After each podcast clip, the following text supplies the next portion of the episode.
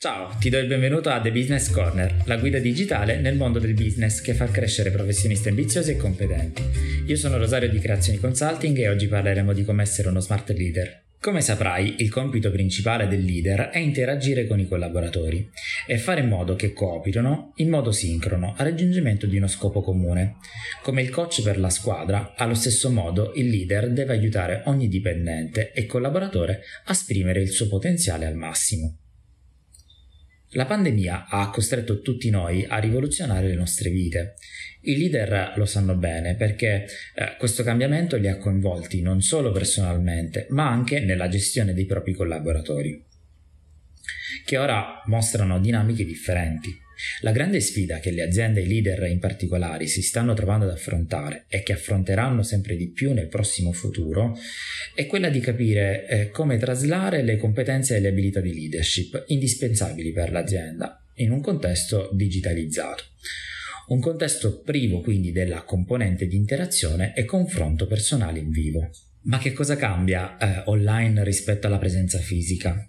È importante ricordare come la leadership si basa su due aspetti fondamentali, la capacità di ascolto empatico da parte del leader e la capacità di comunicazione emotiva. Elementi che, come puoi intuire, sono fortemente favoriti dall'interazione fisica tra le persone. Come affrontare quindi il cambiamento? Lo spostamento del lavoro online ha dato la possibilità di utilizzare le varie piattaforme digitali per creare una comunicazione di squadra, rapida ed efficace, anche quando i veri membri del team sono dislocati in differenti aree geografiche. Certo, un bel vantaggio, ma è difficile togliersi dalla testa domande come che cosa stanno facendo i miei collaboratori? Avranno capito il messaggio? Rispetteranno i tempi? Molti leader, da quando non possono più tenere sotto controllo i collaboratori, si sentono in ansia perché pensano che tutto possa sfuggire di mano da un momento all'altro. Non ce n'è, è sempre più necessario lavorare sulla tua fiducia. Inoltre, se hai poca dimestichezza con i mezzi tecnologici, non solo limiti l'utilizzo al massimo del potenziale dello strumento, ma peggio, stai andando ad aumentare lo stress sui tuoi collaboratori. Se vuoi raggiungere il tuo obiettivo aziendale, devi interrompere questo circolo vizioso che distruggerà il clima lavorativo. Ma non è tutta colpa tua.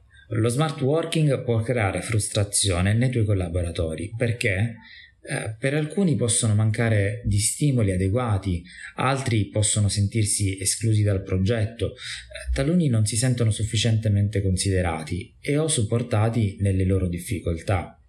Diversi possono avere delle difficoltà ad esporsi e chiedere aiuto o ad essere propositivi, soprattutto nel caso dei più timidi. Quindi, vuoi essere uno smart leader? Segui questi sette consigli. 1. Impara ad usare strumenti digitali. Come leader devi dare l'esempio.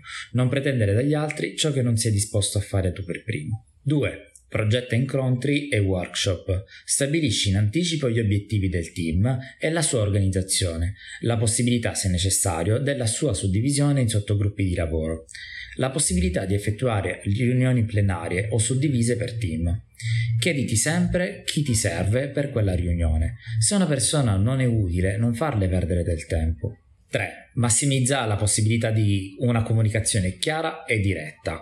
Fai in modo che tutti i collaboratori possano ricevere informazioni su modi e tempi degli obiettivi richiesti e allo stesso tempo possono esporre in modo chiaro i loro dubbi. 4. Metti i tuoi collaboratori nelle condizioni migliori, aiutali, se necessario, a superare le difficoltà che si possono incontrare nel non avere a disposizione gli spazi o gli strumenti che una sede lavorativa aziendale tradizionale può offrire.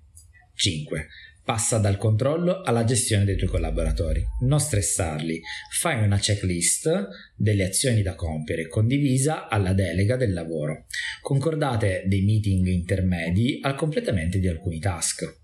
6. Sii presente. Potrebbe essere utile effettuare incontri individuali con i collaboratori per lo sviluppo di una relazione più empatica. Hai mai provato a lanciare una sfida nel tuo team? Prova la gamification.